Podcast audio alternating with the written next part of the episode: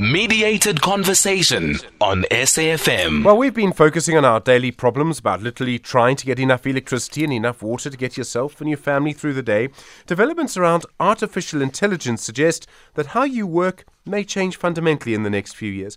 Computers now seem to understand our language, and as a result, through programs that use artificial intelligence, are better able to solve problems for us. This means that if you have to prepare a presentation, or if you have to find out what's causing so many problems in a particular area, or if you just want to convince your person that you are the your if you just want to convince your boss that you are the best person for your job, in almost any area involving language and numbers, well, Artificial intelligence can help you.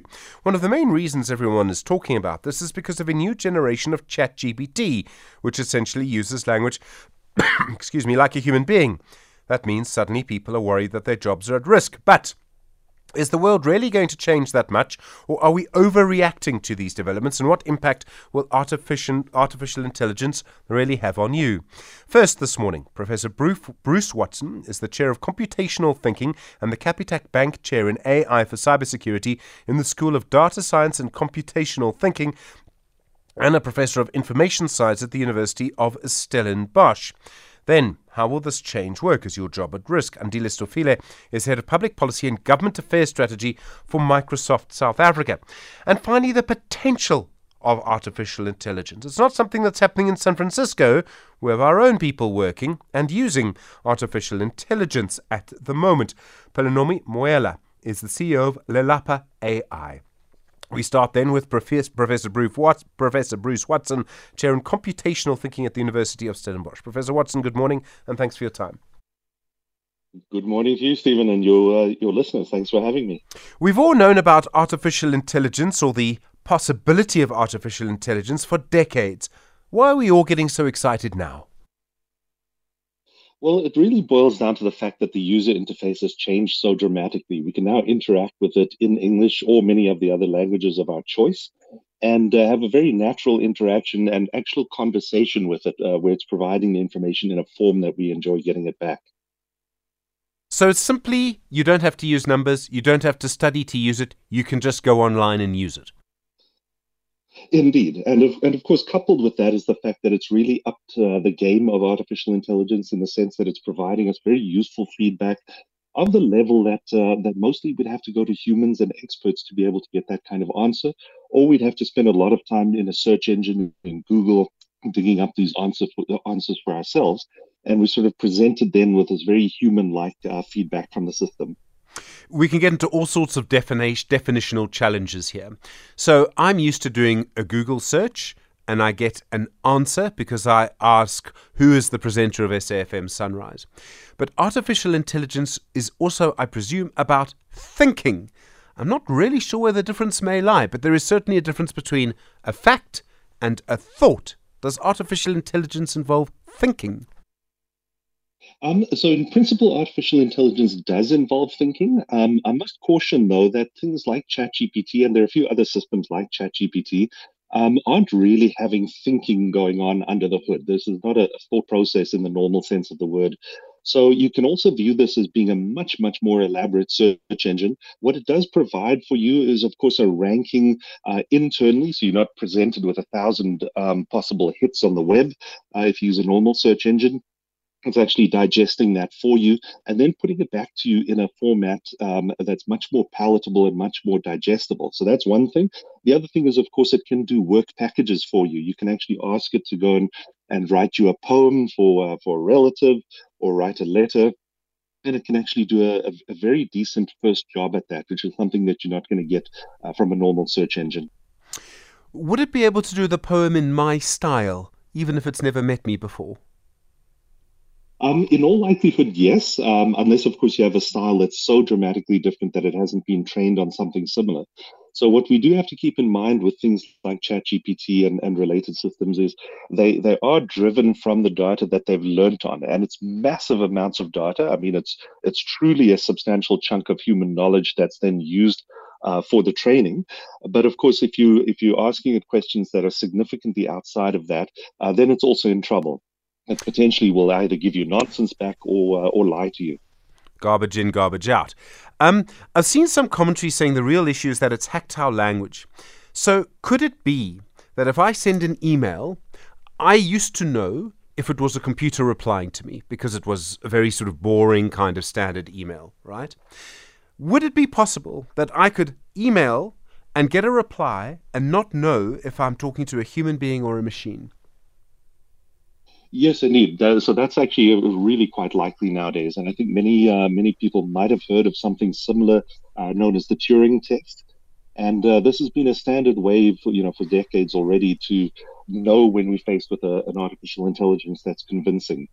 Now, uh, ChatGPT um, is actually able to do that as long as you don't, you know, significantly scratch below the surface into deep thoughts. It will actually give you a, a very human-like experience. And that illusion is, of course, what the designers are shooting for. And that's the, the real value point of such a system as well. We are living in an age where, and I know that, I mean, ChatGPT or artificial intelligence can do voices too, and I'm sure it won't be long before they can manage images. So, my question then is if I don't know if I'm talking to a human being or a machine, and we know that people can nowadays fall in love without having actually met each other in the flesh, is it possible that a human being could fall in love with a machine and not know? Um, yeah, I, I, it's actually an interesting thought experiment, and I, I think we actually are bordering on uh, that, that being a, a, possibility. Certainly, the the level of, of interaction over chat is of the, the level that would pull some people in uh, into a relationship of sorts. And you're quite right; they are at the point of generating speech, generating song, of course, as well, and um, and images, and it's a short step from there to video. So I think uh, that's that's definitely in the realm of possibility. So then comes the claim, and you'll have seen science fiction after science fiction movie about this: Are the machines taking over? Um, so I don't believe so. I happen to be an AI optimist. I see that we have uh, lots of potential of what we can do that's right um, using these systems. Um, on the other side of the coin, they are not um, not at a level where they can interact with each other. They don't have motivation, consciousness, will, drive, a sense of humor, and, and the autonomy to actually truly take over. What they do, however, have is the ability to to fake many of our tasks and to take certain kinds of jobs um, from us or uh, be able to do them better than people would be able to. So you say they, they can't make jokes. They can copy jokes, but they can't make up their own. Uh, indeed, indeed, and uh, they can, of course, fuse different jokes. Jokes, so they can pull jokes from uh, different styles of humor and and hybridize them. So that's certainly in the realm of possibility. But uh, things completely out of thin air that we see from uh, from very talented comedians, for example, that's not possible yet. There's a bigger conversation around sentience, and I realize this is sort of related to thought, but can also be different. So, to put it another way, if a machine wakes up and takes control over its own actions, decides it's going to do uh, what it wants to do, okay, there's the famous example recently of a Google engineer who resigned and says this has already happened. Will this happen one day, or are we misunderstanding um, uh, terms like sentience, intelligence, artificial intelligence, and thought? So I do indeed believe that we're misunderstanding some of those terms. Uh, we're also misunderstanding them because we don't even have a solid grasp of what uh, consciousness consciousness means from a human perspective. Uh, nonetheless, um, these systems absolutely are not sentient uh, at this point. Um, it, it's a significant chunk of work to get to that point, but I believe that eventually we'll reach that point as well. Now, on the more positive side of the coin, these systems will not take over and, and have control of their own destiny without us actually handing it to them. And in that sense, uh, researchers are very mindful of the fact that we need to advance the field, but at the same time, not start handing it, you know, the, the controls and the keys to uh, to its own power structures, uh, literal power structures in terms of electricity, but also being able to do things in real life. I've seen uh, The Economist had a big article about this recently, and they suggested, or they quoted someone who suggested, there is a small chance that artificial intelligence could lead to what they called explosive growth in the global economy. If everyone is more productive, suddenly you would have huge, and they were talking 30% economic growth. I mean, that sounded very optimistic to me. You say you're an AI optimist. Could it impact our productivity quite dramatically? I, I believe so, and and I'm very excited about that for South Africa in particular. I think it's a, a dramatic opportunity for us to really become a significant player uh, in the information economy globally. Of course, we have uh, you know various problems that need to be solved uh, to get there, and also um, uh, after we've uh, achieved that. But I think this can be a very very significant uh, chunk of our future economy. Thank you very much indeed, Professor. Really appreciate the time. Professor Bruce Watson is Chair of Computational Thinking, Capitec Bank Chair in AI for Cybersecurity in the School of Data Science and Computational Thinking and a Professor of Information Science at the University of Stellenbosch. Your mediated conversation continues here on SAFM, 16 minutes to 9, talking about artificial intelligence. Andile Stofile is the Government and Corporate Affairs Lead at Microsoft South Africa. Andile, good morning. Good morning, Stephen, and good morning to your listeners. Your company's working on artificial intelligence. How do you know that it is safe and that it won't actually have some kind of huge impact on human society? Look, I think that we can't run away from the fact that, you know, with every advancement in technology, obviously risks. Um, and so you need to have guardrails one way or the other. Um, and some of the guardrails that you look at uh, is from a policy point of view. So how do you make sure that you've got policies um, that currently exist to be able to minimize that? How do you also have those policies having uh, punitive measures, um, you know, try again to alleviate that? Um, so, so you know, definitely, um, you know, with the advancement advancement of technology, there certainly are risks. So, when you just look at how, and again, let me just mention from a Microsoft point of view, how we look at this, we've got uh, what we call the Microsoft or ethical AI. Um, and that ethical AI, again, it's to make sure because you do have subjective bias. Um, you know, sometimes some of these things are programmed by people. So you need to make sure that, uh, you know, how do you make sure that the AI that we're using and that we have is ethical? So that underlines and underpins all the technologies from a Microsoft point of view that uh, that we apply and deploy. You, you you talk about it in that way. I mean, there's the famous three laws of robotics. It's a human being makes a decision uh, with a whole lot of factors. I mean, and sometimes on gut instinct, and I don't even know what that is. I don't know if an artificial intelligence will ever have a gut. So, do you mind just repeating, Stephen? So, I'm saying that when a human being makes decisions around ethics, they have a whole lot of factors. Sometimes something can look right, but feel wrong. AI would never make that kind of distinction, would it? Uh, look, again, it's it's about the you know it's about the, the, the guardrails that you put in within technology. Because I mean, if you just look at um, AI, right? So it's got the ability, um, you know, so the systems have got the ability to reason, um, to be able to discover meaning, um, you know, to be able to learn from past experiences.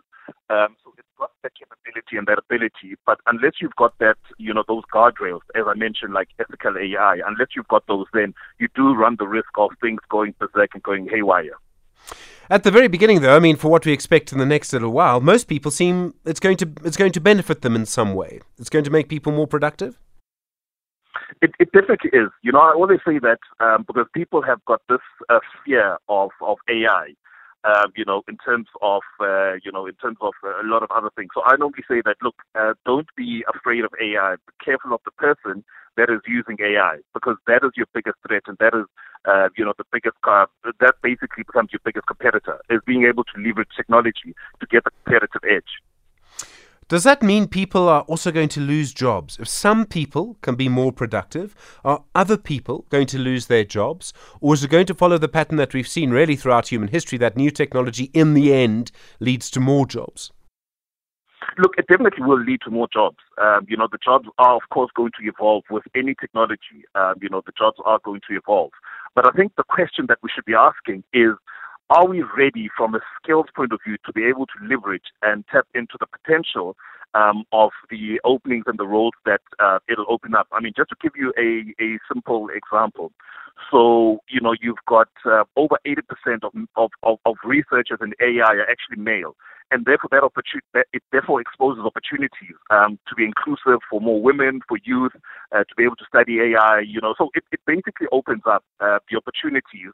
Um, of course, like I'm saying that uh, you, you, you at the same time, you know, we, we, we have to advance, we have to have the skilling so that we don't remain behind. I mean, we are living in the digital economy, so uh, you know, we, we need to recognize that. Um, where do you think we'll see the impact first? I mean, would it be in search, for example, where suddenly our searches are better or get better results? Where, I mean, is there any particular area you can point to and say people are going to see the results in artificial intelligence here first? I, I think it's everywhere. Um, I think it's everywhere. I mean, you, you you speak about things like search, right? Um, you know, so again, from a Microsoft point of view, is our search engine. Um, it's got inbuilt AI. Um, so it definitely is everywhere. I mean, when you just look at uh, even your car systems and how intelligent the car st- systems are, they are also using AI. So it's pervasive across. So it's not like a foreign concept that is there. It's pervasive across, and it's actually been here for quite a while. People are just, I think, getting excited because you've got the hype of the ChatGPTs, etc., etc. But it's actually been here for a while, and it continues to evolve. Thank you very much indeed. Andile Stofile is, the Government and Corporate Affairs Lead at Microsoft South Africa. In a moment, you'll hear from Pelonomi Moiloa, the CEO of Lelapa AI here on SFM. Mediated conversation around artificial intelligence will continue. Mediated conversation on SAFM. Continue your mediated conversation this morning around the rise of artificial intelligence. Pelonomi Moiloa is the CEO of Lelapa AI. Pelonomi, good morning and thanks for your time. Hi, Stephen. Thank you for having me. When people use the artificial intelligence that your tools, that other tools have, what are they using them for? And I presume they're not just using them to write their scripts for a radio program. um, just a disclaimer we're still in development and testing phases to ensure that we're creating technology that is responsible. So it's not quite out there unleashed upon the world, but um, primarily, what our service is at the moment is enabling businesses to um, offer their services in South African languages, whether that be via text um, or via voice, in order to expand um, the opportunity for those services to create impact. What kind of opportunity do you think there's going to be for all of this in the future? Um, I too am an AI optimist, um, and I think that there's immense opportunities for us to have this collaborative approach. I think often people see AI as a competitor to what they're able to do and able to achieve, but we really see it as a teammate um, in a in a broader arrangement to help humans solve problems better which means that anything that we're trying to solve um, in the contemporary present day um, could be sped up in certain ways, um, scaled in certain ways with limited resources, which is especially um, important for places like Africa and the rest of the global south in, in facing challenges. Do you think it's definitely going to lead to more productivity? And let me explain why I asked that question. Um, we know that, for example, when something like Twitter first came along, it made people more productive, and then people started using it to argue with each other, each other or tell jokes to each other. Um, people now use the most incredibly sophisticated computer tools to make playlists for themselves on their music streaming servers. So, do you think it's going to lead to people being more productive, definitely, or do you think we're just going to, like we've done with so many other things, use it for other things? You know, the invention of printing led to us being more preve- more productive, but also led to us printing books of jokes? you know what, Stephen? My greatest hope actually is that AI and technology can help people be less productive. Um, I think that there is a problem that we think we need to be working from nine to five every day in order to earn a good quality of life. So I think at the end of the day, if we have AI that is able to help us do our jobs um, in a way that is more efficient so that we can still get the work done still keep the economy going, but still have time left over to spend time with our kids and spend time on things that we're passionate on. Um, I think that would be the ultimate goal. I mean, most people are just, when they hear about artificial intelligence, they're worried about losing their jobs entirely, that their job will be done by something else, or that one person will be able to do three jobs instead of the one job they're doing at the moment. Yeah, I don't think they are completely wrong, but I do think that um, the subject has been driven um, from a hype and scaremongering type narrative.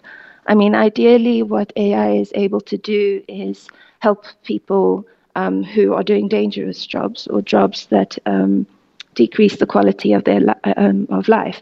Um, that's a perfect place for AI to come in and take over a job. For example, um, in the case that we're sending miners underground in um, very dangerous circumstances that then give them health implications that they have to deal with for the rest of their lives. Those are kind of the jobs we shouldn't be expecting humans to be doing.